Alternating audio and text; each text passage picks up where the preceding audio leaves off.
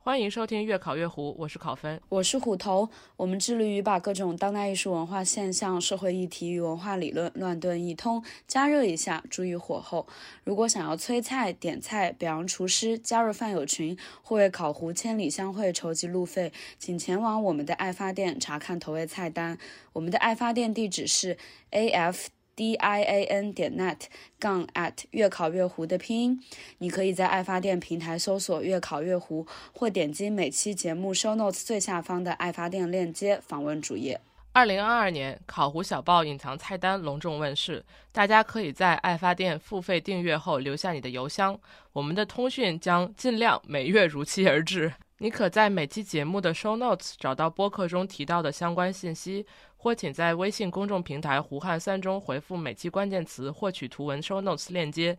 本期的关键词是拉面。李提督，现在就请您品尝一下。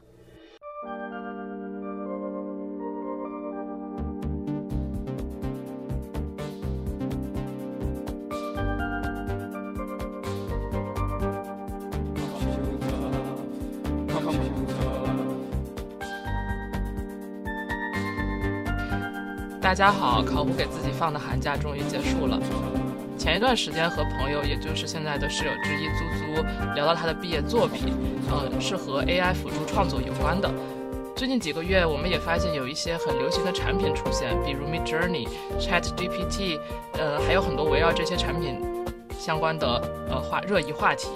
考虎有很多关于这些 AI。艺术的技术性疑问，也觉得有一些讨论非常有意思，所以本期节目我们请到租租来一起聊一下和 AI 艺术有关的话题。呃，首先必须声明的是，今天录节目的三个人都是技术门外汉，不太能为自己说出来的事情或者观点负责，大家就随便听一听，不要信。呃，如果有，而且我觉得一定会有一些错误，也欢迎大家指正。嗯，好的，首先请租租和大家打个招呼吧。Hello，大家好，我是租租。啊，我是考所在的达菲之家的第八人，也就是最晚搬进来的一个人。然后我去年刚刚从加州大学伯克利分校的设计学硕士毕业，啊，现在主要做一些创意技术方面的工作。创意技术是一个非常跨学科的。交叉领域类的工作，然后，所以我平时的工作内容会涉及到呃艺术设计，然后计算机、数学，就什么都沾点边儿，但是好像又什么都不太精通，所以就是很适合来闲聊。这符合考湖定位的嘉宾。对，就去年。呃，跟考一起聊天的时候，正好聊到《山海经》，然后我就提到我的毕业设计是一个呃有点融合了神话故事和 AI 模型的这么一个作品，然后当时就考就考就觉得啊，我们需要录一期播客来重点谈谈这个项目，但是也是就是搁置了半年之久。那我觉得，嗯，租租先向我们，也向我 介绍一下你做的这个，嗯，AI 艺术《山海经》的项目是什么吧。刚才提到这期播客的起源，是因为我和考在讨论我的毕业设计。那这里我想先介绍一下我的毕业设计，它的名字叫做《看不见的动物园》，是一个基于生成模型的互动装置。观众可以通过它与 AI 共同想象并创造神奇的小怪兽们和他们的故事。这个装置包括了两个部分，一个是生成器，是我用自己我用自己收集来的动物数据集训练了一个 StyleGAN2 ADA 模型，并且在这之上使用了 StyleClip，给这个模型加入了 Clip 的功能，所以观众可以通过文本的输入来改变图像的生成结果。这里我也简单介绍一下刚刚提到的几个模型。StyleGAN 是过去非常火爆的一个可以用来生成非常真实的图像的生成模型。从它的名字上，我们就可以知道它的架构是基于 GAN，也就是生成对抗网络。后面的播客里面我也会嗯简单介绍一下什么是 GAN。然后，Clip 是另外一个非常重要的模型，因为它可以识别并学习文字和视觉图像之间的联系，所以在现在各种图像生成的应用里起到了连接文本和图像的作用。我们知道的 DALL-E 和 DALL-E 2后面背后都有 Clip 的，嗯，发挥的非常重要的作用。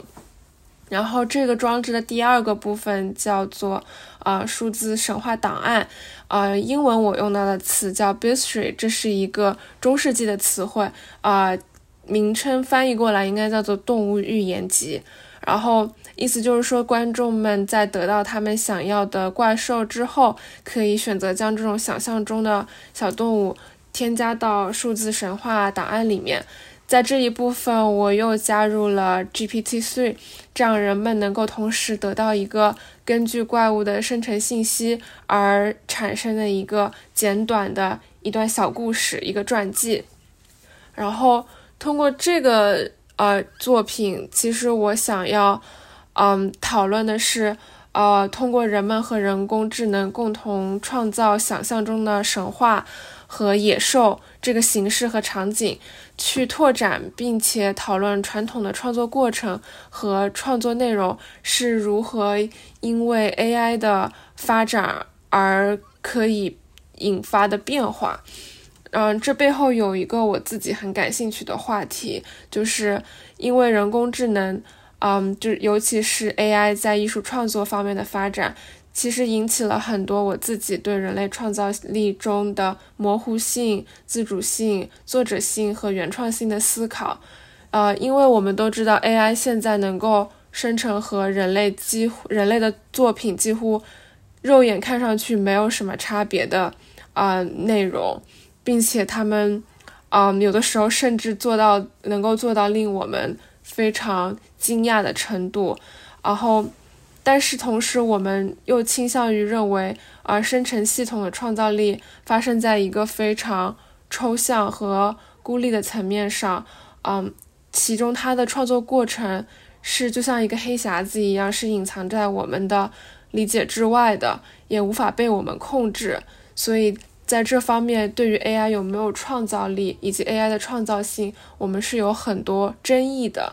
但同时，我自己又认为人类的创造力也是非常模糊和抽象的，就我们也无法呃完全理解人类的创作到底是啊如何运作的。我开始想到神话，是因为嗯呃看到了一些类似像呃《山海经》，然后像呃博尔赫斯的那个呃就是想象动物之书，然后还有一些还有一个。我很受启发的一个意大利艺术家，他画了一本书，呃，我看他的中文名，我去查了一下，叫做塞拉菲尼抄本，叫 Codex Seraphinius。他就是自己画了一本很厚很厚的百科全书，里面全都是他想象出来的生物，并且用一种想象出来的语言去构建了这个世界。那这为什么会想为什么会想到把人工智能和神话结合起来？啊，是因为我在神话的某些特性上看到了和 AI 艺术有非常相似的地方，比如说我们无法追溯神话产生的确切时间和创造它的确切作者，以及神话作为文化和社会叙述的一部分，它不仅存在着未知的起源，它也同时是人类集体无意识和集体智慧的投影。并且人们用于创作神话世界或者想象中的世界时所展现出的天马行空的想象力和创造力，在我看来也是一种很高维度、很抽象的能力。所以我觉得这中间有很多和神话创作，呃，和想象中的世和人类想象中的世界有很多呃重合的地方，值得我们去啊讨论。同时，现在很多。做 AI 艺术的，我觉得就很像，就他们只是在强调，就是这个机器它的能力，然后它创造出来的东西就有点像是一个景观的感觉，嗯，是的，是的，对吧？然后其实很多时候可能并没有什么意义，但是大家就会想说去给它赋予一些 一些解读，比如说，已经开始可以开始吐槽了，已经开始，就比如说，对吧？比如说你可能生成一些动物，然后你说啊，这可能是就是一些一些。一些物种进化的方向，比如说你生成一些艺术品，然后你可以说这是一些，呃，没有发生过的，就是艺术史，类似这样的一些阶段。对，但是我觉得我不想想讨论一些可能更多是跟这个创造过程相关的一些，嗯，对，就是我觉得我的意图是去讨论一个创作过程中，嗯，有一些会对人类现在的认知。产生一些挑战的。东西，比如说创造力这个东西，是不是只有人类才才拥有？然后创作者的身份到底是呃，到底什么才是一个创作者的身份？和一直以来我们是不是一直把创造力作为人类独有的一种呃能力？就是关于这些，想要探讨一下。嗯，不得不在此处插入，就是之前和苏苏去看去 MoMA 的时候，看了 MoMA 现在在呃。进门大厅那个最显眼的地方有一块巨大的屏幕，可能就是当下最火爆的 AI 生成艺术。嗯，This is lobby art，就是 lobby art。对，他是一个土耳其，很年轻，还挺年轻的吧，三十几岁土耳其艺术家。对，Rafik Arnaldo，这有点岔开了，但是我觉得这个地方。我在这看的时候，我就说：“天哪，就是这个东西，MoMA 和艺术世界投入了这么多，我觉得里面的思考还不如我们租租做的。没有，就就他就他那个东西，他是说他呃，MoMA 开放给了他一个类似于 MoMA 的藏品的图库，然后嗯，他去训练 AI 去学习那些图库，并且生成一些嗯。”生成一些视频，我我只能这么说，就他是他他的介绍性的文字是说，他想让 AI 就是通过学习那些呃 MoMA 藏品的图片来呃打引号想象艺术史可能在 AI 的认知里会是什么样子，或者说人类没有创造出来的艺术史 AI 也可以去创造，就是一些呃可新的可能性是什么？他是这样描述的，嗯。但是那个 这是一个很聪明的包装，没错，这个包装很聪明。然后，但是它就是就是，我觉得我们读到的一个批评是我非常认同的，就是说，因为 MoMA 提供给他的图库只是艺术史的图片，而且当代艺术的图片甚至不是不只是画作，就是视觉艺术的图片，它还包括了，比如说呃一些。物品或者是雕塑，呃，杯子啊，这种这种就是各种各样的艺术的图片，然后就就是 AI 学习出来，它也只能生成一些让人不一定能够呃认出它的来源，或者说估计就认不出来源的一些图片。但是我觉得，尤其是当代艺术，它就它的这个。每一件作品或者说艺术史的发展的层次是远比一张图片要丰富一万倍的，就它有很多很多的，呃，不不管是它的创作背景、它的作者、它的各种各样的，呃，包括这个东西在一个空间里面是怎样，就是给人看感觉看那个视频就是一个漂亮的光滑的是屏幕，在一个漂亮的光滑的大厅里，但是它没有，嗯，真的让人感觉到艺术史有什么。Whereas 我们的足足，对我当时其实我看到的时候，我也就跟考说，我一开始做这个项目的时候，我也想，就是因为我在训练我自己的小动物的模型，就训练出来就是一些奇奇怪怪的怪兽，然后。当时我也想说，哎，我其实 take 一开始 take 一个跟他一样的方向，就是说啊，这些可能就是你知道我们现在是这样的一个科学的发展，但有可能这个这个世界上不同的还存在另外的世界，在那里会有物种会有不同的进化方向，会有多种可能性。但是我后来觉得这个就有点在，就有点在强行扯，你知道吧？对 对，然后就是或者说这个东西它生成出来对我们。理解，无论是理解 AI 的运作方式，还是理解，比如说动物或者是人类怎么看待动物，呃，这些东西好像就没有什么帮助。就是我我没有觉得，比如说猫妈的那个展出那件作品，它有怎么帮助人去理解 AI 运作的方式，或者是帮助人去理解艺术史。I mean，就是我我觉得好像现在的。呃，就是这样的东西还是挺多的，但是我比较喜欢租租的项目的一点就是说，它也有，就它是一个图片和文字，呃。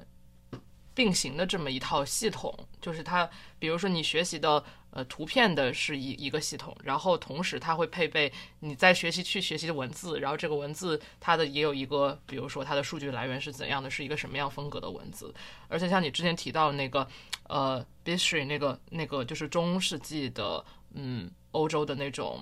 我今天查，我发现非常惊讶的发现它的中文翻译竟然叫动物寓言集。就是它强调的是，呃，所有的动物它所配备的那一段文字，呃，或多或少都是有一定的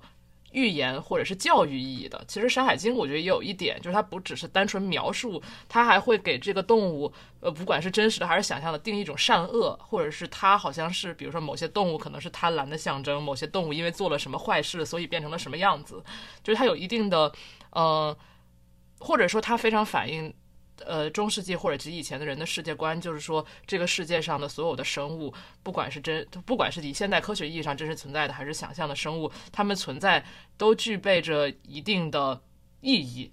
就它不是就存在在那儿，它好像总是想要告诉点人，告诉人一些什么事情。就是我觉得好像，比如说租租的项目里面，嗯，他去学习的，就是 GPT，它学习文字的部分，是从通过人类去描述动物或者文学。之类的这这个方面来，就是说，就他他好像又指向了人们是怎么呃用什么样的语言或者什么样的一个 narrative 去描述和想象动物的。就是我觉得他好像也又像像你说的集体无意识的这个东西，我觉得他好像有呃再去嗯再去指向一些就是关于人们共同创作或者共同想象神话的这个过程吧。包括我觉得。因为是一个互动装置，就是如果至少在一个允许条件允许或者是理想的状况下，可以放在一个空间，然后让大家都去玩一玩那个东西，然后可能就会创造出很多各种各样的呃图片也好，文字也好，就是这个东西的想象力，我觉得它和人还是有关系的。嗯嗯，对，就是其实我觉得，嗯，刚刚讲到 Rafik Anadol 在 MoMA 的那个作品，就是考提到的一些观点也是。啊，就是我们有发在群里看到 Artnet 那个毒舌很毒舌的艺评人 Ben Davis 写那篇文章，然后嗯，就是有一些刚刚提到的，比如说，嗯，就是比如说，因为我我们也看到，就是 MoMA Magazine 有做一个 Graphic Anadol，还有嗯，一下子忘记了，就是他和他这个项目有合有合作的一个 NFT 在线。艺术品交易和展览的网站的创始人，他们两个是 partner，加上两个 MoMA 策展人的一个对谈。然后他们里面就是提到，其实他们只是一开始的想法，其实就是，嗯，用 MoMA 的图库去生成更多的可能的图，就是图片。然后就说这个图片可以解读为就是艺术史上没有走的一些路。然后那个 Ben Davis 就在文章里面说，本来艺术史就是没有什么意义的，就是历史就是很随机的。然后所以你说展示那些。这就好像是排列组合，就是我们现在历史上因为各种原因，我们机缘巧合选择了其中的一些排列组合。然后你先用一个机器告诉我还有其他的平行宇宙的世界观，永远指向了虚无。对，是，对对对。然后还有就是刚刚讲到意义问题，我就觉得后面可以展开讲很多。因为在准备这个作品的时候，呃，我就呃准备这个播客的时候，然后我就想起来，其实已经有很多艺术家。在用 AI 技术把它用到他的艺术创作里面，而且就是，毕竟 AI 技术也不是一个很新的东西嘛，但只是说随着一代代的技术的变化，然后现在的，比如说我觉得像 Rafik Anadol 他这个作品的整个 presentation，对，他那些特别高清的屏幕，就是和初代 AI 艺术我们能回想到的，比如说。以前有好像是佳士得有拍卖什么世界上第一幅 AI 创作的油画，然后我们看到的那些谷歌可能十年前做的那些，呃，deep learning 的那些图片。就是网上有人看过，就说什么，我记得就是当时在互联网上很火，就说啊，这是机器做的梦，然后就会有一些看起来特别恐怖的图片，就是有点奇怪的。然后我觉得这些视觉上的特征，然后你再看今天 Rafik Anadol 应该算是技术上比较前沿的 AI 艺术的，就它做的很好看，嗯，它就完全不像是 AI 做出来的，它就像一个视频。它像一个 CG 动画或者什么之类的，就是你不会觉得它是一个 AI 即时生成的图像。然后我觉得这些至少这些 AI 艺术作品，它的视觉层面上展现给我们的就是这个技术在过去十几年的一些变化。对对，就是图片更高清了。对，然后就是呃，我想到就是讲到在讲到这个话题之前，就是我感觉 AI 艺术就是一个嗯，大家好像都听过、都见过，甚至都玩过，但是就不太确定它到底。好像又不太懂的一个东西，嗯，就我记得，就今年，比如说现在有很多微信小程序，然后也说是 AI 艺术，它其实就是给你的照片有点像加一个滤镜，比如说把你改成日本漫画的风格，或者是。嗯，就是它会 in，它会解读你照片里的一部分元素，就有一些在网上很火，就是说，呃，把一些图片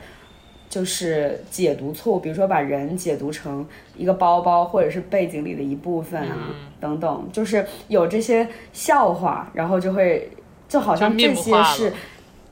对，就是这些好像是大家在网上接触到的一些。AI 艺术，然后大家就会说 AI 艺术是智障艺术啊之类，就是这种开玩笑的话。但是我感觉具体的，比如说，呃，祖祖刚刚提到的，比如说什么是 GPT，然后，然后我之前也有很多疑问，比如我看了谷歌那些介绍，然后还是在想到底什么是 Deep Learning，然后，然后我就在想十几年前的 AI，就是我们就只说图片生成技术吧，就是跟或者说图片识别技术跟。今天的到底有什么区别？就我们现在的 AI 到底能做出 什么样的样子？就是对，就是我觉得这个东西就是好像在生活里你有听到一些，然后网上也会有人说什么拿 ChatGPT 写作业之类的，但是具体这个东西是怎么运作的，或者说它的技术发展是什么样的，我感觉还是需要祖祖帮我们简单介绍一下这个模型的变化等等。可以，我今天还特地拿出了我的就是之前上课的。讲义和笔记，然后翻译了一下，想一下怎么样简单的介绍一下。然后其实我们现在用到的这些 AI 工具，它背后都是这种图像合成技术。然后图像合成技术都是依赖于啊生成模型。然后这边有个关系，就是生成模型是属于深度学习模型，是属于机器学习，就机器学习是最大的那一类。就机器学习其实就可以非常，你可以非常笼统的呃理解为它就是三要素，就是有三个重要的组成部分，一个是数据，一个是模型，一个是算法。然后数据你都知道，就是图像啊、文字啊、音频啊，这些都是数据。然后模型其实模型就是数据在就模型就是通过机器学习的这个学习过程后得到的那个结果。你可以把模型理解成是一个函数对应。就它会有 x，有会有一个输入 x，会有个输出 y，然后它可以反映这个数据集里的一些关系，可以告诉你，就是它里面隐藏着关于这个数据集的信息。算法的话，就是你知道模型，既然我们把它理解成一个函数，函数就会有参数，就你要你需要去调节调节这些参数，去让你的模型有最好的表现。但这些参数不是你手动一个个去改的，哇，我觉得这样改比较好，那样改比较好。这些参数是去通过算法去获取的，就是你相当于是你在一个模型上面用到一个算法，然后让这个模型表现的越来越好，这样你可以越来越理解这个数据集的这个呃特征，大概是这样的一个过程。这就是一个机器学习的过程。那你可以把深度学习就是理解为比较复杂，就是它它是一个。机器学习的子集，然后它它的名称你就可以知道它是深度的，就是它学习的非常的深入，它学习到的信息 非常的复杂，复杂对，然后对，然后并且它的数据量非常非常非常的大，就是现在能够就是正儿八经的去搞一些深度学习模型的公司，也就是 Google、Amazon 这些，就是普通人你没有那个能力去真正的去训练一个非常牛的深度学习模型，然后。然后深度学习，它需要的，它它对硬件要求，对计算力很高，对数据量还有什么的都会影响影响对对对，反正深度学习就是呃，就我们的是这种用来 AI 呃 AI 图像生成的这些呃生成模型，你可以理解为是非常非常复杂的呃机器学习模型，加上非常非常非常大的数据集。加上非常非常非常非常耗耗耗时耗力耗钱的这个计算量，嗯，对，然后它是它为什么它这么复杂？是因为它是基于呃人工神经网络的，为呃这就是就是说人工神经网络意思就是它就是会有多个输输入和多个输出，以及它中间会被分成很多很多层，英文叫 layers，然后它会把一些重要的信息。不停的通过这些层，每一层会有每一层的计算去转换这些信息，然后去读取，呃，去去去理解，呃，这个数据上面的呃特征，去预测。然后机器学习，呃，深度学习的，呃，优点在于它能够从数据中学习特征，它就是它它可以自己学习到特征，并且它有能力去创建新的特征，就是我们说的生成图像。对，然后其实你可以把你就可以把深度学习理解为是一个它在自动学习特征，也可以叫表征的一个过程。对，英文叫 representation。哦，对对对，所以就比如说给他很大量的熊猫图片，然后他就会意识到熊猫的脸是白的部分是这样的，黑色的部分是这样分配的，然后眼睛应该在哪个地方，对对对，应该在你哪个地方，对对然后他就会。然后它的成果就是它会它会生成一张不存在的，但是长得也是熊猫样子的对图片。对对对，嗯，你你不你甚至不需要给只给它熊猫，你可以给它所有动物的。嗯，对对对，它可以自己学习到哦，那个是熊猫，它甚至可以学习到长得跟熊猫差不多的，可能是什么浣熊，可能会就是长得跟它像的，就会在特征上面离它比较相近一点，在它的那种特征空间里面，对现在就是在享受我们所有在输入验证码的时候选出人行道的这个结果。嗯，就是你每次输入验证码的时候，不会说选出下列图片中的人行道，或者选出下列图片中的公交车。然后我觉得，我觉得就是你在你在这个时候，他们我们就在训练机器，一个对，数据劳工到。底是他在训练我，还是我在训练？我还是我在训练他，真的，我老也选不出。但是这个这个你刚才说的那个过程，又跟深度学习就是可能又又又其实不太一样。哦，对，因为它也我我这个不知道说的对不对啊他？是以为自己感觉掌握了。我以为懂了，但我其实没懂 我觉。得可能不对，因为怎么说？因为深度学习的话，照理说你是不需要提供标签的，哦但是就是你把但其实你在给但是对自己就可以丢给他他自己理解。没错。但是我好好奇，就是他怎么知道熊猫是熊猫，公交车是公交车？对啊，自哦、自行车应该还是哦、应该还是需要有标签，但可能就是我我的意思是你你你你你你你打的那个标签可能不是用来做深度学习的，I guess I see, 就是啊，所以它还是用来测试你。看到这你对你可以还测试我是不是机器人呢？这里我要更正一下我前面出现的口误，我想说的是深度生成模型，而不是深度学习。就是说，深度生成模型它其实应该是不需要标签的。然后我猜测的就是，这些被人们打了标签的验证码图片，它大概率可能不是用来呃做一些生成任务的。对，但是我前面不小心给 说成了深度学习，然后希望不要误导大家，这是两个嗯不一样的呃东西。就考刚提到的这个验证码的问题，其实涉及到了我前面科普 AI 时没有提到的一个点，就是训练的数据样本它有没有带标签。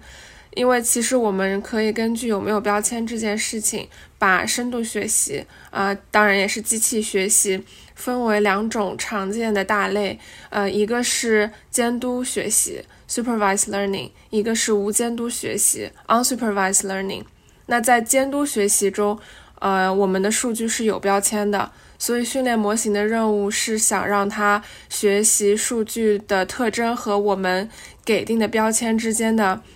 关联。所以，当我有新的 data input 进来的时候，我就可以去预测它的标签。比较常见的应用就是像分类啊、识别啊这些。那无监督学习中，我们就只有呃样本的特征，我们是没有数据的标签的。那呃，通常情况可能是我们没有办法预测呃我们的这些数据集会有什么标签，或者就是这个数据非常的复杂，我们没有办法就是人为的给定它标签。所以无监督学习的任务就是去学习数据，嗯，它潜在的一些呃统计规律或者是结构。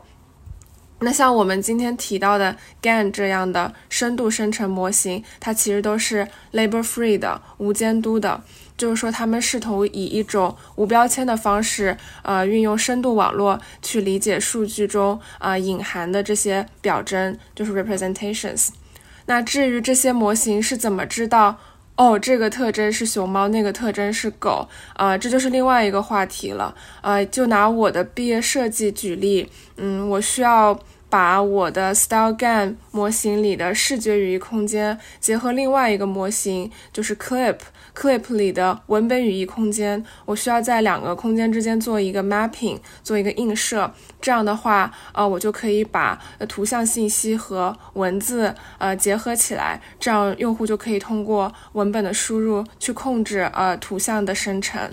那回到考刚才提到的验证码的问题，我觉得可以肯定的是，用户一定是通过这个行为帮助 Google 标注了大量的图片数据，以用来训练他们的。啊，机器学习模型，但是呃，我查了一下，因为我们知道这些照片通常是跟交通道路相关的，比如说呃交通工具呀、路牌啊等等，所以我的呃。猜测就是这些图片应该不是用来呃训练生成模型的，而可能是用来做一些，比如说识别啊、分类啊，这样他们的 AI 就可以更精确的呃在现实生活中啊辨认路牌和呃道路状况，就可能会用在像类似导航啊，就是无人驾驶啊这样的。情景，但是也不一定对啊，就只是我的猜测。Deep learning 的啊，就这个生成模型，就 generative model 比较革新的一个，就是嗯上一代了。上一代的革新人物是就是这个 GAN，就是这个对抗生成网络。我的看不见的动物园和 呃 Rafik Anadol 的这个无监督，呃这个这两那 unsupervised 他的这作品，我们用到的都是同一个模型，叫做 Style GAN Two。然后它其实就是基于 GAN 的这个呃原理，然后它它的这个它其实是个很聪明的一个想法，它就是嗯，它它的这个过程有两个神经有两个这个神经网络组成，然后一个叫生成器，一个叫辨别器，然后这两个网络呢，它同时进行训练，其中生成器的。生成器的功能是，它会从一些非常简单的随机噪噪点里面来生成一些新的图像。它一开始就是随便生成，然后，然后，然后它就是它把生成完的那个图像之后呢，送给呃辨别器，然后辨别器在拿到生成器送过来的这个图片的同时，人会给他看一些真实的图片。就会给他看一些真实世界里的内容，然后他就要比较这两个东西，然后他就他比较完了之后，就要给那个生成器送过来的照片贴一个 label，就说它是真是假。就 basically，呃，生成器负责生成假的东西，然后辨别器负责辨别这个东西是真的还是假的。然后他们两个不停的啊把他们的结果呃更新，然后这个就是他们的结果。不停的在更新，不停的学习之后，他们就可以更好的完成自己的这个工作，然后可能生成器就会开始生成越来越像，呃，鉴别器那边那个真的那个图像的东西。在生成器变得越来越厉害的同时，鉴别器也会变得越来越聪明，然后它不会那么轻易的，就是啊，把一张被假的图片骗。对对对，其实是一个很还挺有意思的过程。嗯，就是学习加纠错。对，他其实就是把一个学习的过程看作是两个对手在 compete，在竞争。对，对。但是 GAN 有很多不同的变种啊，什么 Big GAN 啊，Style GAN 啊，用来做的事情也都就是，呃，它有很多的变种，然后一代一代的非常多。然后，但是现在。嗯，大概 GAN 的风靡时期大概就是从去年开始，随着这个扩散模型的出现，有一点没那么火了。就现在大家讨论的比较多的都是扩散模型，然后扩散模型的过程也挺有意思的。它也是有两个过程，但它这个过程，嗯，是一个是向前扩散过程，一个是反向生成过程。然后向前向前扩散过程就是对一张照片，对一张正常的照片。进行不停的给它添加噪音，添加噪音，添加到最后，这张照片就模糊不清，你啥也看不见，只剩下噪音。嗯，然后它就变成了一张非常 generic 的照片，就它就只有噪音。然后，然后你再设置一个反向的过程，你就是在这张照片上面添加一些算法，把慢慢慢慢一步步的去噪音，把它原本的那张照片给还原出来。嗯，然后这个就是扩散模型的一个底层的逻辑。然后现在我们用到的 Midjourney 和 DALL-E Two 都是基于扩散模型。嗯，那像刚刚胡说的那个，就是图越做越好，是和模型的变化有关的吗？嗯，我觉得图图的图做的好不好的上限还是取决于啊、数据和你学习到了多少，和你能够学习到多少数据的特征。这个我觉得模型。嗯，肯定会有差异，尤其是你要做到像这种工业级别的，像 Midjourney 和 DALL-E 2这样级别的模型，GAN 之前是也可以生成非常非常逼真、非常非常有艺术效果的模型。每一些模型都有自己好自己坏的地方。嗯，如果你，所以还有一点就是说，如果你想要得到一个好的结果，包括之前胡给我看了一些照片，他就觉得说啊，为什么他们生成都好像有一种。呃，奇怪的质感，就是说一些很很模糊的、跟早年的那些，对那些对没有那么早吧？我觉得得有一五年以后了。像我们看的那个，就是之前我们在伦敦看呃皮埃尔余热的那个，嗯，在 Serpentine Gallery 的那个作品，那个是一六，那个是一八年，但是我觉得哦一八年，嗯，但是说到这个，我觉得他是故意做成那个样子，那个哦也有可能。但它那个质地是很像，对它那个质地就很像。我就记得在我还在读中学，然后我在家上微博的时候，就看到那种什么谷歌发布了一组 AI 做梦的照片，然后当时看了就觉得哇，好恐怖！就是它的图片会有一种沙沙的颗粒状的质感，然后就让你觉得好像不是，就是一些不是特别确定的东西，就是选在那个图片上面。这种就是。它给人的这种感觉，我觉得可以描述为一个是不同的元素，它的边界不清晰。嗯，就不管是不管是对，不管是说哪怕是一个做所谓的做梦，但是依旧我们就是人想看到看到一个图片，我们习惯性的去识别里边的一些具象的东西或者怎么样的。但是可能比较早的比较早的这些图片，它的这边界都不清晰，很多东西都融在一块儿。然后给你感觉那个质地，一个是可能像素，或者是像你说的，就是有一些呃粗糙的感觉。另外一方面，就有时候我看那些东西，我就觉得它很像呃一些微生物，或者是一些就是不是我们的肉眼世界看到的东西，就是它是像微生物一样，所以它的边界很不清晰，或者很多细胞的那种质地非常让人很难确定是固体还是液体的一些那那种感觉。但是现在像比如说我们举的，还拿还拿 MoMA 那个展出那件作品的例子。他就要呃，虽然就是他的那个视频有几个部分嘛，一个部分就是呃被被评论文章戏称为就是熔岩灯的那种非常呃绚丽的，然后色彩和那个呃它里面的那些几何的图形，就是小圆的呀，呃那些小球体啊什么都是非常清晰的。然后还有一部分就是我觉得它更像是所谓的呃重新想象艺术史的部分，它那个有很多线。对，那个有很多线哦。你说的那个前面清晰那个不是干做的，对对对，不是干做的啊。对，我就觉得那个对，那看起来很像屏保，你知道吗？就是对那个 过于高清了。那个应该那个应中第二段，第二段它就是有个像视频一样展示那些画不停在变化的，那个那个是那个是对那个很，它那个也给人感觉的有一种抽象，或者是就是各种元素包括线条都呃在变来变去的融为一体的那种感觉。对，对我觉得。它最终的那个艺术效果，第一肯定是取决于它训练的那些数据。如果你训练的就是用用抽象艺术训练出来的，那肯定就是会有一些抽象啊的图像在里面。还有一个就是，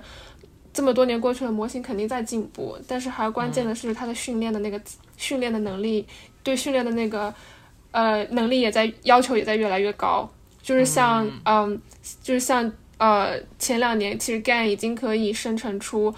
呃，快就是非常高质量、非常接近真实图像的照片了。但那个，但这种类型的模型，可能我就没办法训练出来，因为它非常的耗费啊工作量。对，嗯，其实说完了，这我觉得这其实是一个还是其实有一点点 privilege 的一个呃领域吧。对，而且我觉得就是看你会看那个 Rafik Anadol 的一些采访，就是。你会觉得这个项目会进入 MoMA，它背后是有很多资本支持、资本运作，是对，是的，就是它是一个很大的商业合作项目，虽然它是在美术馆里，对，嗯。嗯。嗯，我觉得这个就是一个很很重要的点，就是我们如果坐在家里去玩一玩 Mid Journey 或者什么的时候，我觉得根本想象不到这个东西它在运，它在发展到现在这个阶段，并且在日常运行的时候是。耗费了多少资源的，就无论是任何意义上的资源吧。就我觉得一个很有意思的例子就是像 Chat GTP 呃 GPT 最近不是特别火嘛，但是我觉得在美国从来没有上去过。嗯，就是因为它那个它它那个服务器一直在崩溃的状态。对对对，那个服务器就是感觉可能是因为最近太热门了或者怎样。我有朋友在别的地区，他们好像就还挺轻松的可以上去，但反正我在美国就从来我打开那个网页从来都没有 available 过。嗯，然后我觉得这个就是这只是还是它日常运行中的，就是有这么多人去嗯想要 access 它，然后它。那么我我的脑中出现的就是一个深山老林里面有很多很多巨型的计算机在那儿发出一些嗡鸣的这样的感觉，对，就其实还挺可怕的。我看到一个文章里说，你训练那个 GPT 这个模型所需要的那个二氧所需要所排放出来的那个二氧化碳是一辆车一升的那个排放量乘五、嗯，这么多，就只是训练一个模型。对，嗯，对，而且同时我也觉得，像比如说我们提到的，呃，艺术家他们做的东西，肯定也是像 Rafik，他肯定就是他的工作室，肯也有很多人在一起的去训练或者是去呃调试，尤其是我觉得他那个作品的呃一个在。在 MoMA 这样一个地方展出的一个成功之处，在于它的展示非常的好。就我觉得这个展示的部分也肯定有耗费很多资源和人力，但是，嗯，我们到看一个作品的时候，肯定这个作品就是是属于这一个特定的艺术家的，甚至也不会提到他的工作室或者他工作室有多少人，呃，是谁都在 contribute to 这一个项目。就就我刚才我刚才想我刚才想到的一个点，就是可能就是在我的这个作品中，我想象的是就是会有人去和这个 AI 交互，然后两个人一起共同创造一些东西。但是 Refik 给我的感觉是，他说这个是 the road that art history that not taken，但其实他好像他其实这个背后模型背后这个结构有很多的 decision，其实是他自己做的。然后所以就是我觉得他在这个作品里面，就是 AI 和他自己的这个角色这个东西其实是还是挺模糊的。就这个是不是完全就是 AI 的呢？但其实艺术家目前对 AI、就 AI 不可能自己做这么个作品，就你还是作为一个艺术家，是你在 execute 它。然后我想说就是引出一下，就是，但我觉得我们可以先对没有，我还就正好你接着你这个说，就其实我觉得在这个意义上，我觉得 Rafik 这个作品有一个很大的，我觉得很很，就是对我来说很困扰的一个问题，就是其实艺术史它是一个非常集体的集体的行为，说白了就是它是无数的人 和社会现实所共同构成的一个东西。就我觉得，呃，当你把它和一个呃一和一个单一的艺术家以及单一的这个某一个 AI，好像是你们合作去进行了一种想象所挂钩在一起的时候，我觉得这这好像就是对于我来说有点有点问题。就是感觉听起来很 很不妙，嗯，就我在想说，就是呃，因为现在做 AI，或者说我们其实一直在用 AI 艺术这样一个非常笼统的词来描述这件事，但是不同的艺术家，就是现在目前活跃的做 AI 相关的艺术家，他们可能呃利用 AI 或者使用 AI，或者是 AI 在这个作品最终呈现出中，就是到底扮演什么角色，还是有挺多挺多不同的。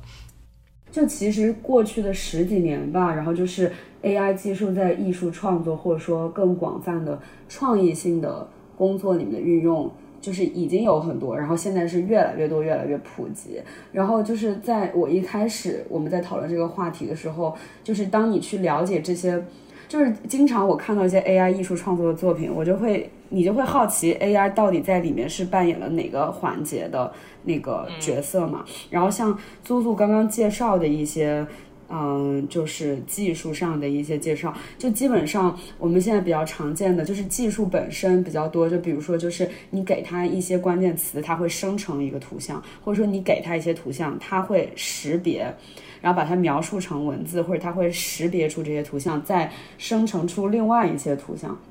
就比如 Rafik 的那件作品，然后。嗯，然后我觉得很有意思的是，其实它本来是作为一项技术，但是就是你看艺术史这么多年都有一些新技术的发展，比如说摄影、影像，呃，然后就是电子，就是电脑创作的图像，就是用电脑软件渲染出的图像，而不只是指 AI 创作的图像等等。就是我就经常会有问题，就是为什么我们就会觉得 AI 这件事情威胁到了？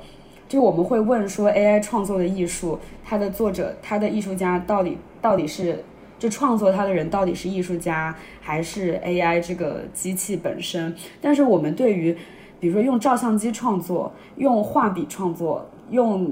我不知道，就是用一些机器创作一些装置的时候，我们好像反而就。没有这些问题，或者说我们曾经有这些问题，但是我觉得是 AI 这个技术，因为它就像祖祖说的，它是一个黑匣子，就是它的创作过程不像一个简单的机械过程，就是是所谓的艺术家作为一个人，他无法控制最后的那个最终这个作品是长什么样的，所以我们就会在这个无法控制的过程中对艺术家的手产生一些怀疑，然后所以我才觉得把啊 AI 生成的这些艺术作品放在。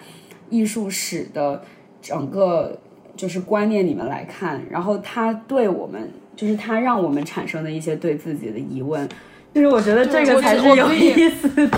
对，我可以，我可以接着你的说。我今天就是在看一个 paper，就是在说，嗯，怎么样定义 AI 作品里面的那个作者性嘛？嗯，就是也是，其实就是基本上就是分成你刚才说的，就是艺术家用手创作，然后艺术家用电脑，呃，软件。协助创作到现在，AI 用这种生成模型进行创作。其实我们好像在定义一个人他是不是一件作品的作者的时候，我们会看他是不是这个作品的完成是不是在他的直接指导下进行的，就是他是不是就是这个作品最后呈现的样子是完全是这个作者的 intention，完全是他的意图。嗯。但是你换你你你用电脑，甚至用电脑工具或者用你的笔，你可以操作，但是一旦像任何的。你甚至不用说 AI，像任何一个电脑电脑软件，如果你在其其中添加了一些随机性的因素，甚至你添加出了一些你不能够预知结果的那些东西，这个时候你就失去了对它的那个直接的那个呃 control，然后这个就会让你开始就是从从这个定义上来说，哦，你就不能算是它的这个直接的作者了。然后，但是。这个时候，AI 是不是它的作者呢？然后，嗯，你要成为 AI 的话，你好像就是从版权的问题上面来说，AI 就是呃，你需要有个法律人格，你需要有一个主，你需要一个在法律面前的一个主体系，你才可以说 I own this。work，所以 AI 它是不具备这个条件的。那这样一来，很多用 AI 创作的作品，最终就是流入公共领域了，它就变成一个公共资源了。那其实这个长久以来是非常就是不利于艺术家和创作者创作的，因为这就很容易在就很容易就他就开始不呃不珍惜就是个人的这个创作的这个思想法的 in 这个 input 了。所以我就觉得。就是很，就是这个东西最终可能会改变我们对于，嗯，设计师、艺术师、艺术家的这个身份的这个呃认同，甚至会造成整个是不是会造成我们整个社会环境里的一些问题？对我感觉这个就是有点，就是关于像刚刚租租提到作者性的这个问题，我觉得是一个非常有意思的事情，因为租租做的作品是一个。和有点像神话或者是呃有关的，对吧？或者是你的呃 reference，你的灵感来源是一些呃诸如《山海经》，就比如说呃博尔赫斯那个是另外一个例子，但《山海经》和博尔赫斯以及你提到的那个意大利艺术家做的东西是完全不同的一个一个文本这样的一个概念。所以我觉得，就比如说，我们不知道《山海经》的作者是谁，我们只能进行一些历史研究，将一些故事追溯到某一个时候，或者一些版本追溯到某一个时候。但是我们呃无法就是把这些故事的具体的作者，或者是这些文本的具体的嗯每一段都是怎么出现的，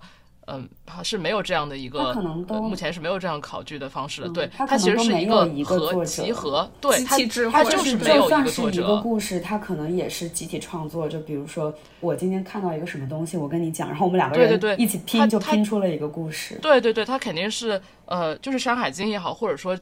其实可能任何呃绝大多数文明的，就是早最早期的一些文学作品，它全都是集体创作的结果，或者都是至少是一个嗯。一个是有呃民间收集这样的一个过程，其次就是呃无论是甚至是它成成本其成册赚本的这个过程，也是一些不可考的东西。但是我们现在嗯理解就是一个无论是文学作品还是艺术作品的作者，就已经不是这种方式了。嗯，或者说我们去看待一个文本，无论它是一个什么媒介的文本，这感觉就不太一样了。像刚刚猪猪提到的作者，其实已经。嗯，谈到了几个方面，就一个方面是作者性，就是作者身份，作者他创作了这么一个东西，然后他拥有这个东西从创作，呃形成的这个形成形成观念、形成主意的这么一个思想的过程，以及他进行 labor，就是进行劳动把这个东西做出来的这么一个过程，就是好像呃，如果说一个东西一个。呃，不论是做艺术作品，还是文学作品，还是什么作品也好，就是如果你说，呃，这个这个某一个人，或者是某一个团体是这个东西的作者，那么他们至少都要付出一个是思想上的这个创意性的工作，另外就是一个嗯一个这个劳动性的工作，然后他们好像都共同作用于这个这个嗯一个作品它的正确的。合法的作者是这个人，然后另外还有就是想族提到的法律问题，我觉得很有意思。我之前试图查英文的 authorship 这个词的中文翻译是什么，然后 Google 翻译第一条告诉我的是著作权，就是就这它完全是一个法律概念。虽然我觉得我们在英文用 authorship 这个词的时候是一个比较抽象的意思，就是它既可能。对，是一个概念，就是作者这么一个东西。但是，但是，当我们说到著作权的时候，它又涉及到很多其他的问题。就一个是，嗯，一个是我觉得有一有一种不不，就是或者说法律问题，它基本上也是一个道德问题。嗯，比如说到底是。这个他如果说你你比如说一某一个人是某一个东西作者，那么呃首先就是他没有剽窃，其次他没有呃通过窃取其他人的东西，或者是窃取不论是其他人的想法还是其他人的劳动去获利之类的，就是他好像呃拥有这么一件东西，而这个拥有我觉得又是一个呃。是一个经济概念，就是它是一个，嗯，你是这个东西的作者，所以你可以用它来盈利，而你别的人不是它的作者，所以那么别的人无论使用你这个作品做什么事情，都要至少经过你的同意，或者是给你一些报酬，就这种感觉。我就想到那个，我觉得就是做一个比方嘛，就是可能大家讲到 AI 艺术，就会觉得，嗯，那 AI 怎么会是一个作者呢？就是。就是他有必要得到报酬？就是大家就会觉得这个东西很远。但是我就是在我们当时在找一些 艺术家与 AI 合作生成图像的这些例子的时候，就是有一个海外的中国艺术家叫素君，然后他就是自己本来会画一些抽象画，然后后来他就训练了一个嗯 AI 机械臂，然后就是用让那个机械臂学习他画画的那个，就是那个手的。动动作和那个就是画画的那个 trace，然后他就会发现那个机器它是有自己的想法，就是相当于在他在训练他的时候，他会画出一些跟他预期并不一样的东西，然后最后他的画就是和那个机械臂合作创作出就是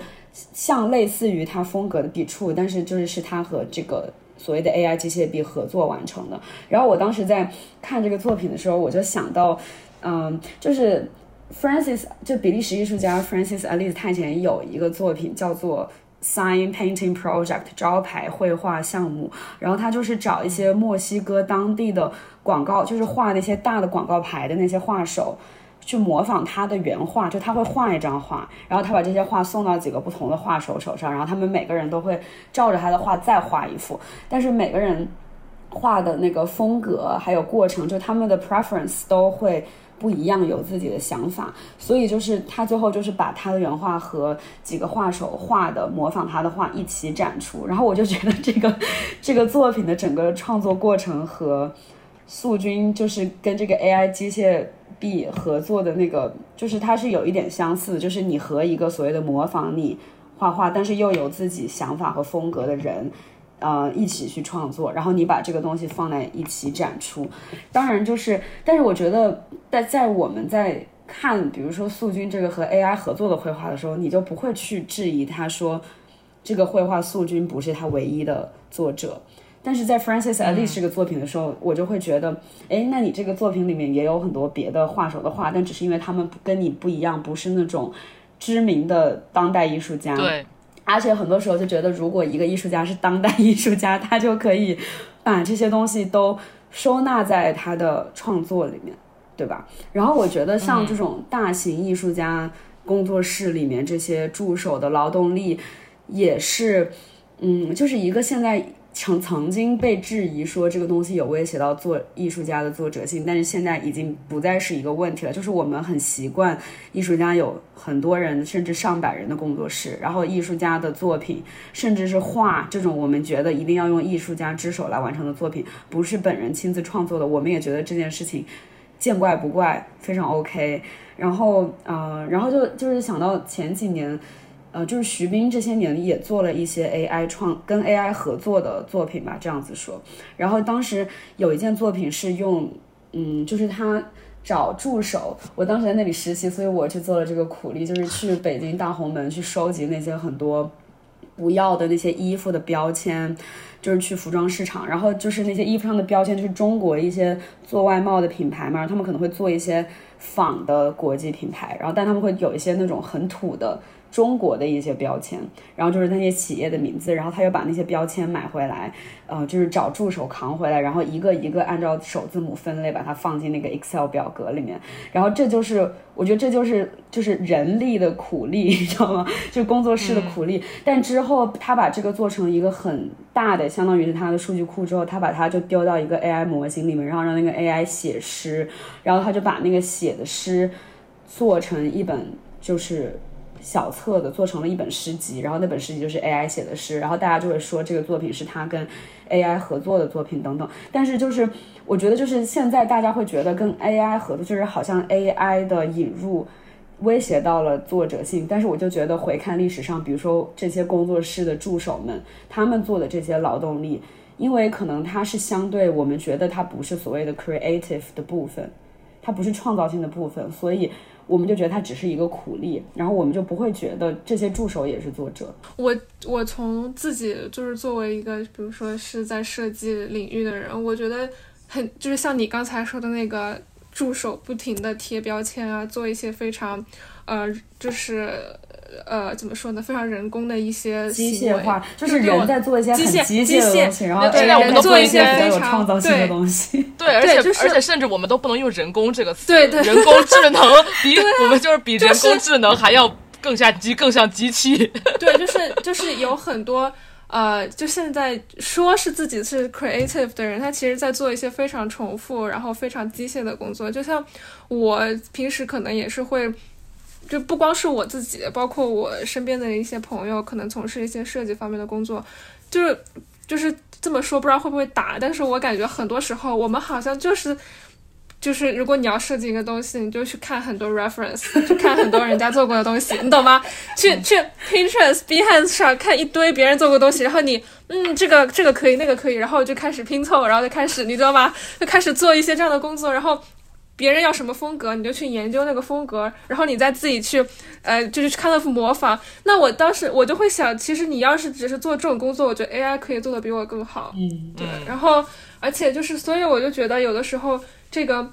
人类的创造和机器的创造这个事情，是不是？本身就是一个人造的这种概念。就是如果你连这种拼贴的工作都不让我做，那我真不知道我能做什么。对，但是我我我就是人类也没有自己想象的那么有创造力。对，人类真的没有，就是我觉得大家可能一直在说 AI 没有创造力，然后我觉得你。你 你人有可能对自己太自信了，你知道吧？就我们就是我觉得你认为你的 original 的这个想法，可能只是你过去听到的东西，你过去经历到的东西。对，你你无意识的对它进行了一个重新的联想，进行了一个重新的诠释，或者把一些不同的东西重新组合起来，然后你你觉得哦，我得到了一个新的东西。但我觉得这个过程其实跟 AI 的学习好像。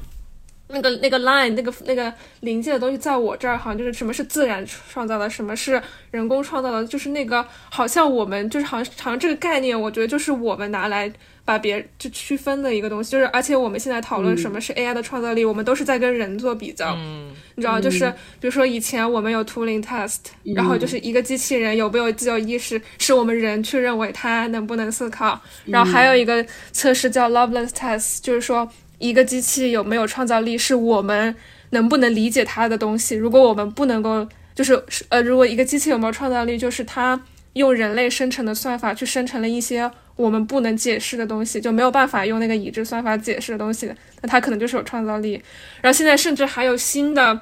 新的被，就是基于这个 Loveless test，还有一种新的解释，就是说这个机器是不是 creative 的，取决于。人跟他的互动取决于人在创造的过程中，呃，有多少呃，有多大程度跟这个机器的这个产生的结果进行了互动，就就好像什么东西都是以这个人的角度来看，就是对去看机器能不能做到跟我们一样的这个。我想到那个当时你给我们展示那个 Chat GPT 的时候，就是不是说就是你在那个对话框里面输入一个那个 prompt。然后它就会生成一些文字嘛。然后当时我们那个 prompt 想了很久，我当时就觉得真的，我觉得人，我觉得我连一个关键词都想不出来，然后你还指望 AI 给你就是打开 Chat GPT，然后不知道该对它说什么。对对对，没错。你想用 AI 做点东西，但你发现你根本不知道自己要做什么。这这这个，这是我这个是我很大的一个感受，就是我自从 AI 出来之后，我发现我觉得我自己越来越没有创造力了，你知道吗？就是最近我在跟我朋友想做一个，就想做一个 NFT 的项目，然后我们俩就在那 brainstorm，呃，我们俩就在那里 brain 用 Mid Journey 来 brainstorming，然后发现他就是我们随便给他一些形容词指令，他能做出来的东西就是 beyond 我们自己可以想的东西，你知道吗？然后当时我们就在那里，而且这个东西你再让我们甚至自己在手动把它复原出来都很困难，我们觉得就是。然后那个时候我们就在想说，哎，就是感觉感觉自己真的失业了，就是，但是，呃呃，就是但是另外一个事情就是，我觉得现在很多设计师可能用，呃，Mid Journey 像这种工具，可能它就是在一个初期的一个 exploration 阶段，就像我们现在在做的，因为很多时候。像人类做创作的时候，我觉得你大概上是会有一个自己想要什么东西的这个概念。就比如说，我想做一个东西，我大概其实在我的脑海里面是能够可以想象出来它大概是个什么样的。但是用这些工具，你可以带你去想象一些就是你可能从来没有想象过的东西。这个东西是很新的，我觉得。嗯。但我觉得这个东西可能就是非常直直白的来说，就是它会肯定会取代掉一些重复的劳动。但是我觉得，如果你是真正的在可能做一些。非常有艺术创造东西，它其实是一个把你的东西增强，把你的那个现在的想象增强，把你的对创作增强的一个工具。我感觉刚刚说了好多内容，我有好多点想要补充，就是从一开始胡说到的，嗯，在艺术家工作室的助手做一些重复劳动这件事情，就我感觉这是一个非常直接的。就是在艺术世界或者是艺术市场形成现在今天这个模样之后，艺术家的工作室里面也有很多劳动者在经历着人的异化。就是这个东西，就是我觉得，当然这个历史已经很悠久了，就是嗯，但是我感觉在今天，它可能也到了一个近大概近二百年来的一个嗯，就是这个关于。艺术创作到底是什么？或者说，是艺术创作的，是呃，比如说创作出一个艺术作品，那么受益者以及各种各样的机构，就这些整个系统发展的很完善的，今天达到了这么一个巅峰的程度，就是它带来的结果的其中一部分，就跟任何资本主义市场一样，就是你有很多无名的劳动者去需要做一些工作，甚至就比如说像你举的徐斌工作室，在徐斌工作室的这个例子，就是。好像在目前阶段是啊，就是艺术家都是这样。就只是举个例子，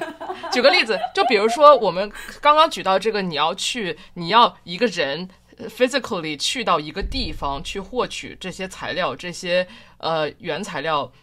的这个行动，其实到目前为止是不可能被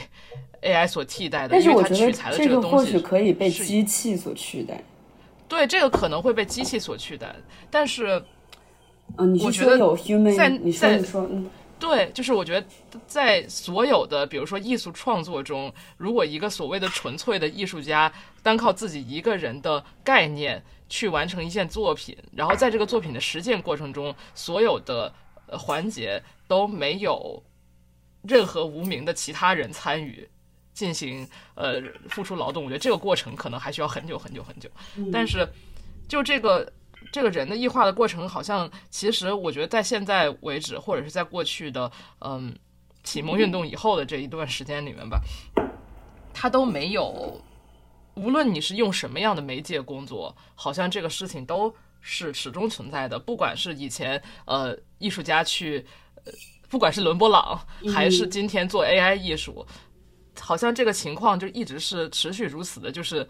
有很多工作，很多劳动者，他们不被当做呃艺术创作，或者说没有等量的 credit 和呃，不管是金钱还是名誉上的这种奖励给到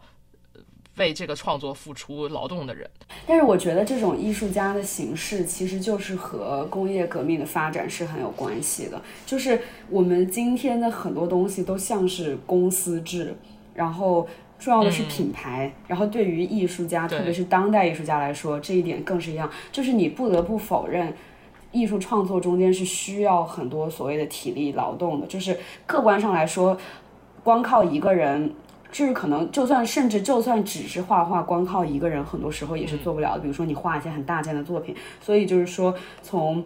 甚至从文艺复兴的时候，比如说达芬奇，他也有自己的作坊，然后他会带一些徒弟，那些徒弟就是他的苦力嘛，对吧？说白了就是，然后就算是他以前画一小张画，然后就是艺术家有一个自己 studio，然后里面有一些人帮他创作作品，这些事情是再正常不过的。然后就更别提在今天，我们有很多艺术家做这些装置，做这些大型的，比如说需要用到电脑计算的这些作品，光凭艺术家一个人做是。很慢的，他也就是人是需要帮手的，我觉得这也很正常。但是对于我们如何调节这个人需要帮手这件事情，我们对他做出的那个解读就是说，如果这个想法是你的，你就是艺术家；然后至于别人做的，他就只是苦力。然后我们对于艺术家，他到底珍贵在哪里？他就珍贵在于他的这个想法，就是在于。嗯，创就是这个 idea 是你的，但是至于这个东西是不是你亲手做出来的，甚至这个画是不是你亲手创作的，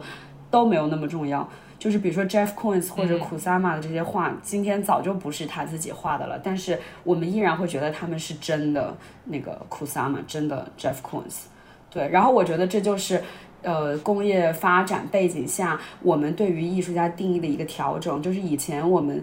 从以前我们真的追捧的是艺术家双手亲自做的东西，然后到后面我们不得不面对一个事实，就是这些东西光凭一个人的双手是做不出来的，所以我们就选择说，重要的不是艺术家的手，而是艺术家的脑子。嗯，没有这个就。就这就好像在说，所有的艺术家归根结底都是概念艺术家。概念对对对，就是如果我觉得，如果如果你按照这个，如果你按照这个逻辑来讲的话，那我觉得 AI 是一个完美的工具。对对对，对。而且我们刚才也说了，当我们给我们那个 AI 做图的时候，我们发现我们不知道说什么，就是不知道给他。但是但是，我觉得还有另外一点，就是说，嗯，就是首先就是还还要再往回拉一点，就我觉得。呃，我们现在依旧无法舍弃的，对于人，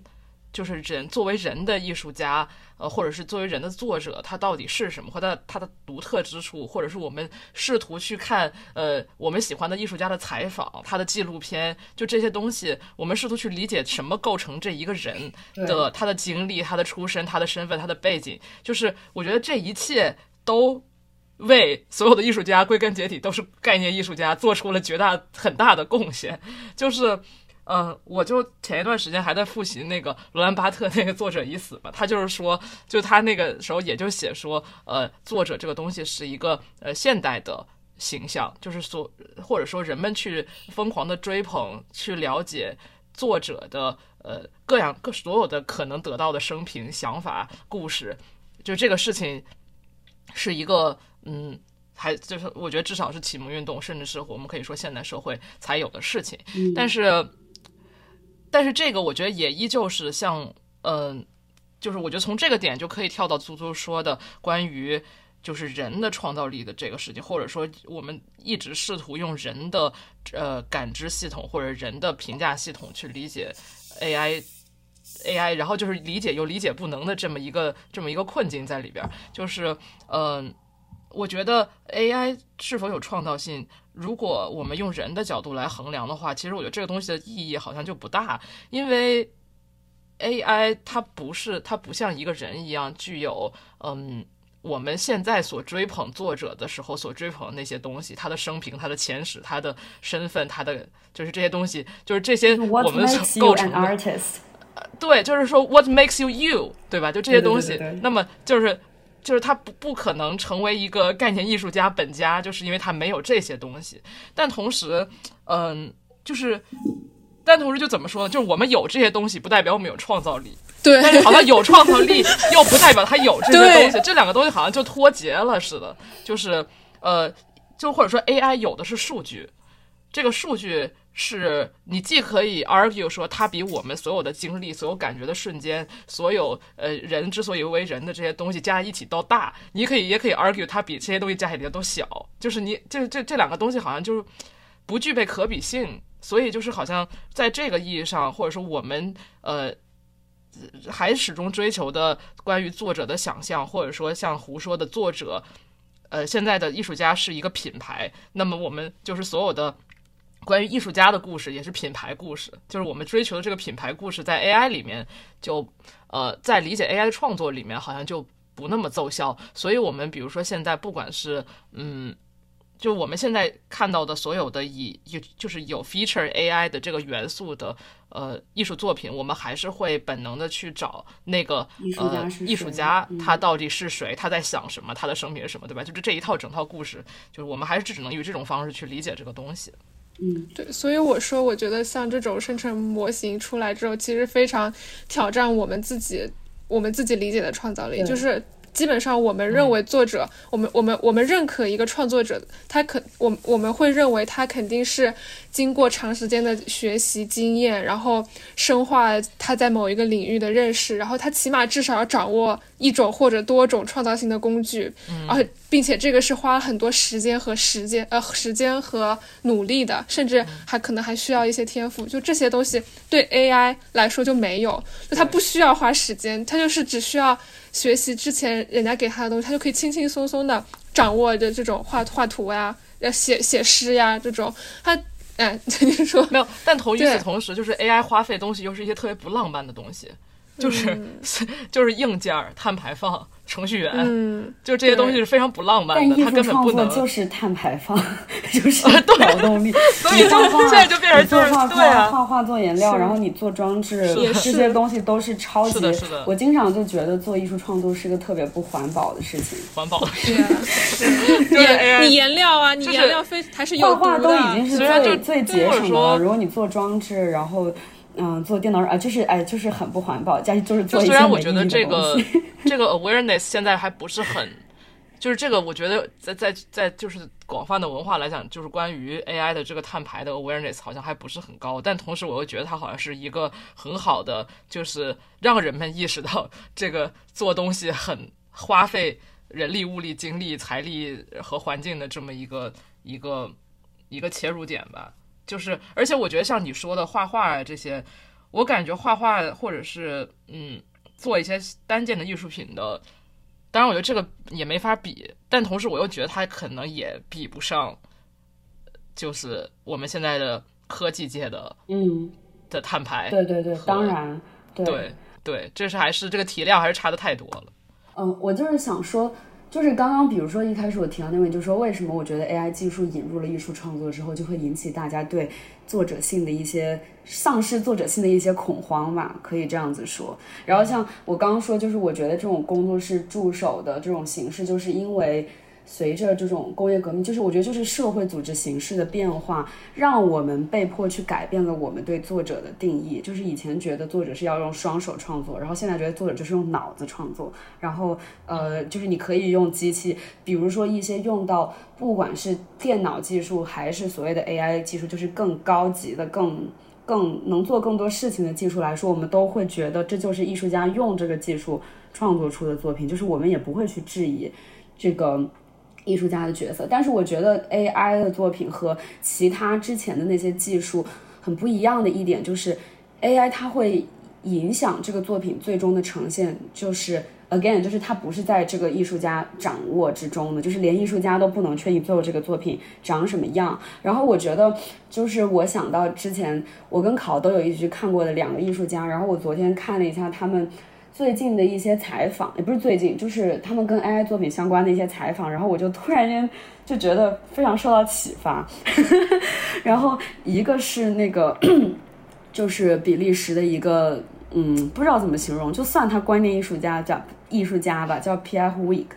呃，中文我们翻译叫皮尔余热。然后他早期的时候，他就已经做了很多把植物、动物、微生物或者说这些有机物生命的部分融入到他的艺术创作的那个，就是有机物和无机物的结合吧，融入到一个作品里面。然后他的作品以前就是说。他的结果可能有一些是不受艺术家控制，但他那个范围是很小的。但是从，呃，最近可能五年开始，他就开始做他的作品，几乎都有用到，嗯，就是 AI 的技术。然后，呃，我想讲一个，就是当时我跟我忘了，好像是我跟考吧，一起有去伦敦的那个蛇形画廊 Serpentine Gallery 去看他的一个个展，就他当时是展出他那一年新做的一个系列，叫做 Umvelt，然后。就是在一个很黑的展厅里面，有五个巨大的 LED 屏，然后上面特别亮，上面就放一些特别诡异的图片。就是我们播客不能放图片，然后大家可以去网上找一下这个作品。就是，嗯。就是一些像人又不是人，像动物又不是动物的一些图片，然后它就一直在变化。它其实很多图片一张张闪过去，它看起来就是 AI 生成的那个机器生成的那个图片的样子。然后那些图片看起来非常恐怖，就是它你偶尔好像能辨别出来它们是像猴子或者是像金鱼，然后下一秒好像又不是特别像，就是一些。嗯，你可以辨别，但是好像又不完全是的一些图片。然后这些作品其实就是他艺术家在那年年初的时候了解到，就是在日本的京都，然后有这样子一个科学实验室，他们是在做所谓的 deep image reconstruction，就是他们，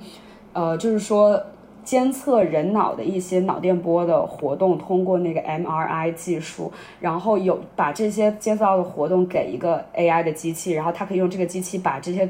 接收到脑电波重新建成图片，相当于就是我们能通过这些技术和 AI 生成的图像来了解到你的脑子里到底在想什么，比如说，所以就是。P.F. 它就是给一些测试者观看一些图片，或者是让他想象一些动物或者人的图片，然后就用这个 M.R.I. 的仪器去监测他的脑电波，然后他把这个脑电波的数据给到一个已经训练了很多图片库数据的一个 A.I. 的软件，然后让那个 A.I. 模型就是生成一些图像，然后这些图像就是我们我们看到的在这些大屏幕上的一些非常诡异的像动物又不像动物的一些图像，然后我觉得它的这个。图片跟就是一零年代谷歌的那些 deep learning 的 image 是很像的，就是它有很多不确定的部分。这样好好说，就它有一些我觉得像是那种沙质的颗粒的那种质感。然后它所展示的是一个一直变换的过程，就是它给我们看到的不是这个图片最终是什么样，而是 AI 通过一点点接收这些数据，它在生成图片、学习做这些图片的一整个演化的过程。然后，嗯，这个系列就是在最近两年就形成了一个它的新的系列，叫做“心灵之眼 ”（Mind's Eye），就是还是一样的创作方法，但它就只是将这些重建的 deep image，把它制作成一些三维的物件，而且它在那些物件里面还会加入合成物、微生物啊、水呀之类的。然后这个物件就是它，它是 3D 打印出来的，就是一个巨大的、很丑的一个像动物又不像动物的一个。我我难以形容是什么东西，然后它会随着周围的环境发生变化，就是你你可能就是拥有这样子的一个物件，但是在它不在不同的地方展出的时候，它的颜色、它的材质都是会一直变化，就是好像它是一个活着的生命体，但是就是你很难定义它做的这个东西到底是什么。然后我觉得，嗯，很有意思的就是说。嗯，就是它这个。它这两个系列是相联系的嘛？然后它里面贯彻的一个概念就是说，好像通过这种技术，可以把我能够通过 AI 来解梦，然后通过 AI 来读心，就是我能够了解到你的脑子里在想什么，然后我可以原封不动的把这个图片做成一个，就是把它解读出来。然后，然后我就记得他在采访里面就是说，他觉得这些作品是。脱离了就是 human gaze 的，就是可能因为比如说在作者之死里面，然后巴特就是说作者的死是因为就是这个作品是它的意义很大程度上是由观众来解读的，而且必须有人观看这些东西才存在。但是呃，皮埃尔就是说他觉得他做的这些作品是脱离人的观看，就是这些图像或者他做的这些。有有机和无机生命的混合体，他觉得这些东西是脱离了人类存在，他不需要人类去凝视去观看，他们就会自己进行演变，自己进行一些变化。而且他就是，而且他，我觉得美学上来说，他有一些恐怖谷效应，就是他的作品里面一直不都是有，比如说，呃，就是有。比如说猴子戴上一些人类的面具等等，就是这些东西会让你觉得恐怖，因为它很像人，但它又不完全是人嘛。然后我觉得这些作品就是为什么那个展览会让人觉得那么的不适，就是因为那些图像好像让你想到你能辨别出的一些东西，但是又不完全像，所以你会觉得就是这个东西很恐怖。而且关键我觉得比较有意思的是，它 supposedly 是来自人脑中的呃想象的图像。而我们自己去，就是在经过了 AI 的转译之后，我们完全不能认出人脑子里想的到底是什么鬼东西。就是你可能辨别出一些，就更不要提三 D 打印。对对对对对对。对，然后但是我觉得他在讲到这件作品的时候，就是他的角色好像，嗯，就是我觉得当大家用 AI 创作的时候，好像就会觉得这个结果是脱离我的，脱离我的创作之外的，甚至连艺术家自己都不知道这个东西会长什么样。然后这也不是他。就是我们创作的创作的重点，甚至都不在于，就是这个作品是我的想法，是我就是一个 prompt，然后我就是输入这个 prompt，然后经过一系列这种 AI 的处理之后做的这个东西是什么样的，就是我无法控制。然后我有甚至有的时候觉得，因为他的很多作品涉及到这种生命体啊什么，我觉得他现在的态度就有点像。呃，上帝，你知道吗？就是我给一些影子，然后我让这些规律，就是我有一些系统和规律，让这些东西自然的去演变。然后至于这些东西最后会变成怎么样，我是我不知道。然后我对他也没有掌控。然后我觉得就是他把自己放在了一个甚至更往退后一步的这个。角色吧，我觉得这个还挺有趣的，但可能也是因为他的作品很多跟生命有关，所以你就会往这个方向想。但是，嗯，同时呢，就是我想到，嗯，另外一个用 AI 创作的方向吧，就是我特别喜欢一个艺术家叫 Ian Chen，然后他这些年就是他其实他的作品比较像介于呃视频和电脑游戏之间，然后他也有用到那个 Unity 的游戏引擎。去做他的作品，然后，然后这些年可能在很多东方和西方的美术馆都有被收藏的一个作品，就是叫 Bob，叫 Box of Beliefs。然后，嗯，就是说他做了一个 AI 生物，然后那个生物当然是活在一个屏幕里的，然后就是观众去了那个屏幕，呃，就是去到那个屏幕前，然后就可以呃用一些软件跟他互动，然后你可以给那个动物投喂食物，或者是。嗯，跟它有一些互动，然后随着观众的互动，这个动物它会发生演变，它会进化，然后它会发生变化，然后每一只动物就是可能整个展览下来情绪会变得特别不一样等等。嗯，然后他在这个作品之后，他现在在做的一个，呃，算是一个影像作品吧，叫 Life After Bob，就是他以前有做过一个。影像作品的三部曲叫 Emissaries，但是其实叫它影像其实不太准确，因为它其实我觉得它就有点像就是做了一个游戏程序，就是它也是先有一个 prompt，就是它设置了一个一个有点像一个奇幻的世界，然后里面有一些人物，然后每个人物它会随着周围环境的变化。做就是它有一个主线任务，它就像一个游戏，就是那个人物他有一个主线任务，但是这个游戏在每次被播放的时候，在美术馆被播放的时候，它的结果都是不一样的。因为比如说它的几它的任务是要从 A 点走到 B 点，但是它每一次从我们打开插上电打开这个程序从 A 点出发的时候，它可能就会遇到一些随机的。电脑的状况，然后这个人物每次就会做出一些反应，比如说他要去杀掉一些呃路上阻拦的敌方，或者是他可以直接跑过去，或者是他会找到队友等等。然后他就说这个程序可能有的时候 run 一次就能成功，有的时候可能要 run 几十遍，他最后才能达到那个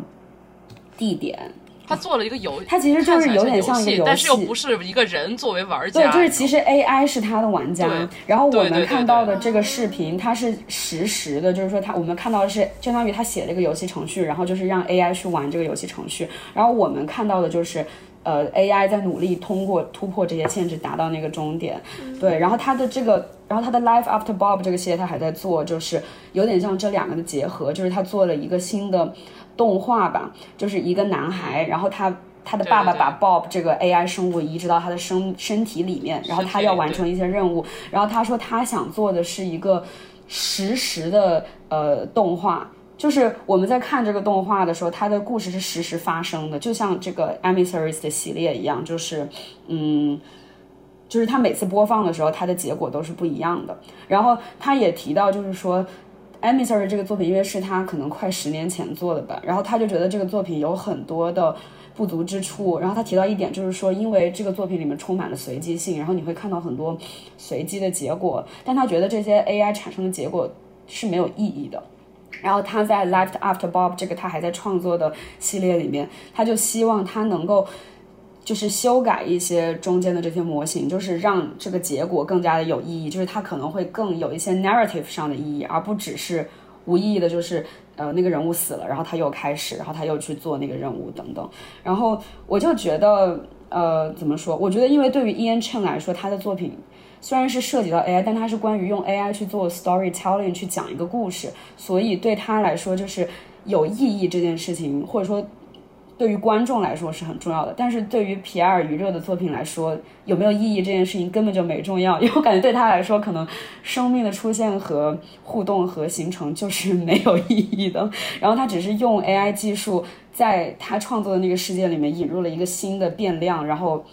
就是就是可能 AI 做的这些东西跟一个微生物在那个不同的环境里面发生的一些生理上的变化是。一样的就是一些没有意义的东西，然后我就觉得同样是用 AI 技术，但是这两个艺术家在用它的过程中，就是把它演绎出了很不同的两个方向的意思，我就觉得很有趣。对，就是就你刚才提到了另外一个点，就是 narrative，就我觉得现在很多用 AI 技术，比如说你去做一个做好看的图，就好像只是添加了，就好像只是。做出了更多好看的图图而已，它背后没有一个 对，就是 就是没有，就是贡献了很多好看的景观，但是好像没有一些，就是好忽略了很多 humanities 相关的东西，它没有一个没有一个系统。就像我之前说的那本，就是对我，就是我还我很喜欢对我。对我影就是对我这个作品带来很多想法的那个 Codex 那本书，它其实全全本书都是用一种它编出来的语言，真的就是这种鬼画符一样的东西。但它就你就算你一点都看不出来这是什么语言，但你能够感受到它是在描述一一种一个。一种另外一种世界里的一个故事，它就是告诉了你另外一个世界里面它什么都有，然后甚至那里面有有有有有动物，有有有有海洋动物，有各种各样的动物，有工具，有人的，有植物，然后有人的生活，然后有人的一些习俗，它就什么都什么都给你画出来，一一分走它是一种你完全不理解的语言，所以我觉得这就是为什么我会想说，就是用 AI 重新去去去做去做神话故事，就是它。就我觉得这里面就是可以跟人在神话的时候的叙事可能也有一些相通的地方，因为就是神话故事里面其实也是没有什么逻辑的，对吧？就是我们之前也讨论过，它可能就是突然这里出现了一个动物，那里又出现了一个动物，对，这个这个动物有一个自己的故事，那个动物又有一个自己的故事，他们好像是好像活在同一个世界，但好像又不是同一个世界的那种感觉，对，所以这个对我觉得 narrative 其实是。挺重要的，是的，就是是两个不同的方向，就好像我我之前哦，对我们聊这个的时候，我就吐槽《山海经》，说感觉他们这个感觉《山海经》没有一个完整的世界观，就是天地形成的方式可能有 N 种，然后呃东边有一个动物，西边有一个动物，然后东边可能有就有一一起有一座山，也有一座湖，就是它它不是一个我们现在所习惯的故事的那样的一个完整的体系，它不是呃《指环王》之类这样的，或者是《Harry Potter》，就是我们无法把它完全纳入一个我们所现在所习惯理解的一个完整的呃具有连贯性的世界观。但现在刚刚胡提到的这两个艺术家，我觉得就是其实在这个方面。就好像是说，Ian Chain 他想要一个塑造一个完整的世界观，就对于来说，他来说，他有意义的故事是能够被人理解，并且具有一定的，无论是启发性还是情感色彩，就是它好像是一个要被人理解的完整的。有有头有尾，就我觉得它还是需要观众去看的一件作品。对，就是虽然它的结果是不一样的，但是这个结果是需要被人看的。就他他试图去训练或者去调整 AI，试图达是使它达到一个能够写作类似于《指环王》这样故事，对对对，这么一种效果。而皮埃尔他可能做的就是 编一个《山海经》，就是就是说，或者说他去他去促成一个一些故事或者一些。不，甚至不是故事，就是一些生物、一些 whatever 一些东西的出现和形成，但他们不需要有任何连贯性。嗯，就是这是感觉现在目前是这两个方面，两种叙事方法。对，而就是可能我觉得现在比较多的，嗯，做的，我觉得观念艺术或者是什么的，就是我觉得还是大家更习惯于一个，嗯。无论是艺术史或者是什么东西，就是大家好像对于一个一个具有意义的故事，可能还是更容易理解，或者是至少至少无论如何，它需要编成一个，就是需要编出一套词儿，让它具使它是一个具有意义的 叙事，而不是一个嗯 混乱的 混乱的东西，就是混乱邪恶的东西。那混乱邪恶东西多可爱，人家说不定是混乱善良的呢。啊，混乱善，混乱中立的，对。但我感觉可能人就是很需要抓住这个意义。作为我有的时候会想，就是高深的发言。我觉得 AI 生成，那这就是人的认知的局限性。是了，就是我就觉得，就是生成的这个东西，或许它可以没有意义，但是对于人来说，比如说就算是以前的神话故事，这些东西的产生是非常随机的，它也是所谓集体创作的。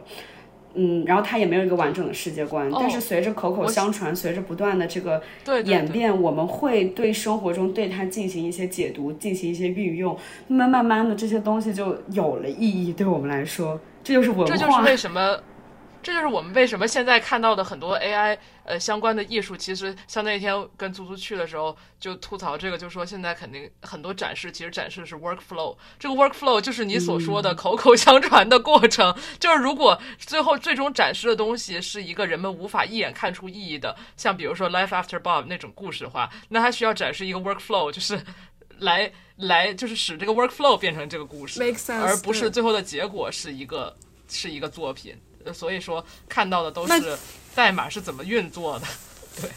嗯，对，确实，这那这个就有点像这种当代艺术，你如果不看它的过程，如果你不看它的 thought process，你就不知道他在干什么，哦，真的有种那种感觉。那这样说来 i n c h a 还挺传统的。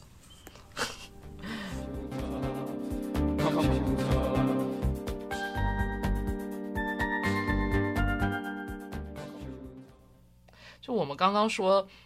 嗯。Mid Journey 或者是 DALL-E 什么的，我们给他一些 prompt，然后他生成的东西很就是很好，或者说可能甚至比我们自己更有创造力。但前一段时间，我觉得看到最搞笑的，嗯，一个信微信推送之一吧，就是说 AI 无法理解三文鱼在河里游泳和美少女吃面 这些事情的。那些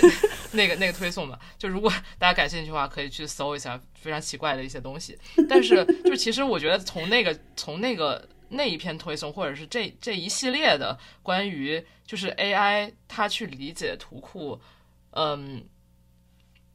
或然后产生了一些奇怪结果的这些东西，其实都非常明确的指向了人类所喂给喂给他们的数据其实存在特别多问题的。就比如说，嗯。之前哎，我觉得我们之前可能提到过但也可能没有。就是比如说三文鱼，呃，我觉得在可爱在可爱那期好像有说到过，就是好像网上图片的三文鱼全都是在超市里面切好的三文鱼，所以 AI 出 AI 生成的三文鱼在河里游的都是一块一块的三文但确实如果你问我个三文鱼可是对啊，你让我我也不知道三文鱼长什么样。对观众是可以知道三文鱼长什么 样。对，但是就是这个东西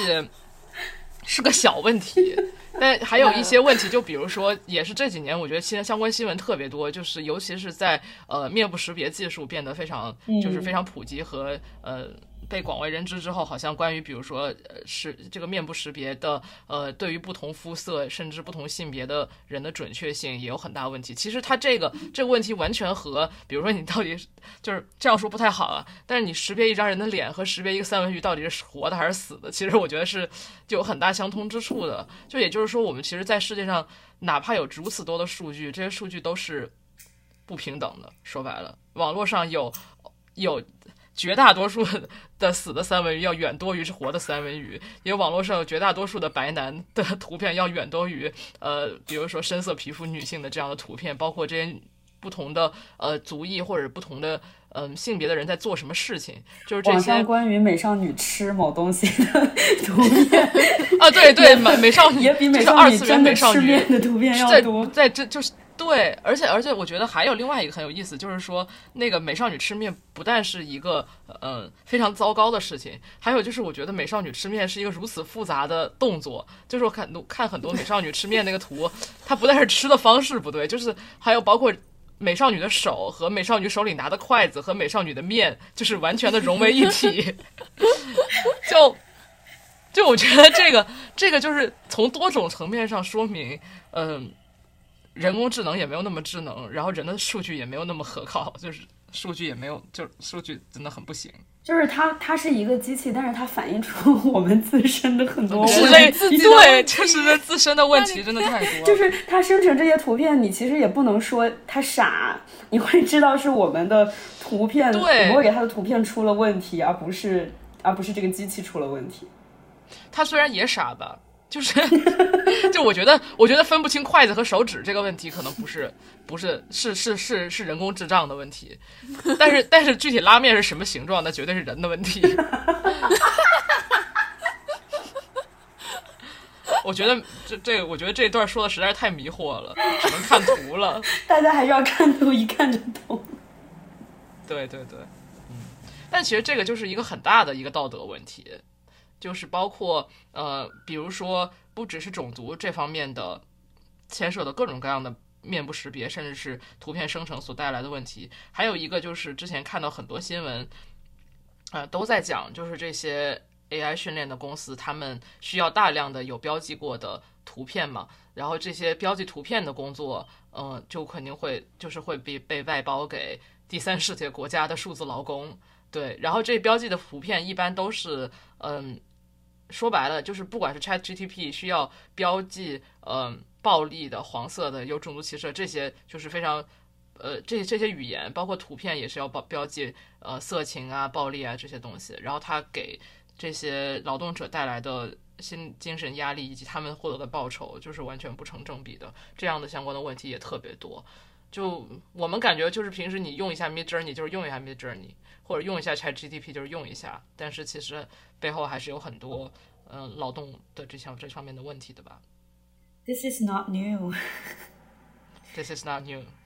太阳底下无新事。有一个新的工具，不代表人类有所进步。对，然后之前还有出呃，就是说 AI 人脸识别，然后就是比较难识别黑人的脸，就是因为在做前期训练的时候，白人的样本居多，所以它对白人肤色的识别的准确度比黑人识别要准确很多。然后之前我记得谷歌还有一个很大的事情，就是把一些黑人的人脸识别成猩猩之类的，啊，对对对对，就是那个事情非常非常严重。有，我今今天还看了一眼那个事情，就是一个人他打开自己的 Google 相册，然后 Google 不是，哦对对对对包括 iPhone 也会对对 会自己分类，就是说你的朋友这是谁谁什么的，然后他赫然发现一个一个其中一个分类叫 Gorillas，里边有八十里边有八十多张图都是他的他的黑人朋友，就是他拍的朋友的照片，就。非常非常非常糟糕的事情，嗯，但是这样的事情就太多了。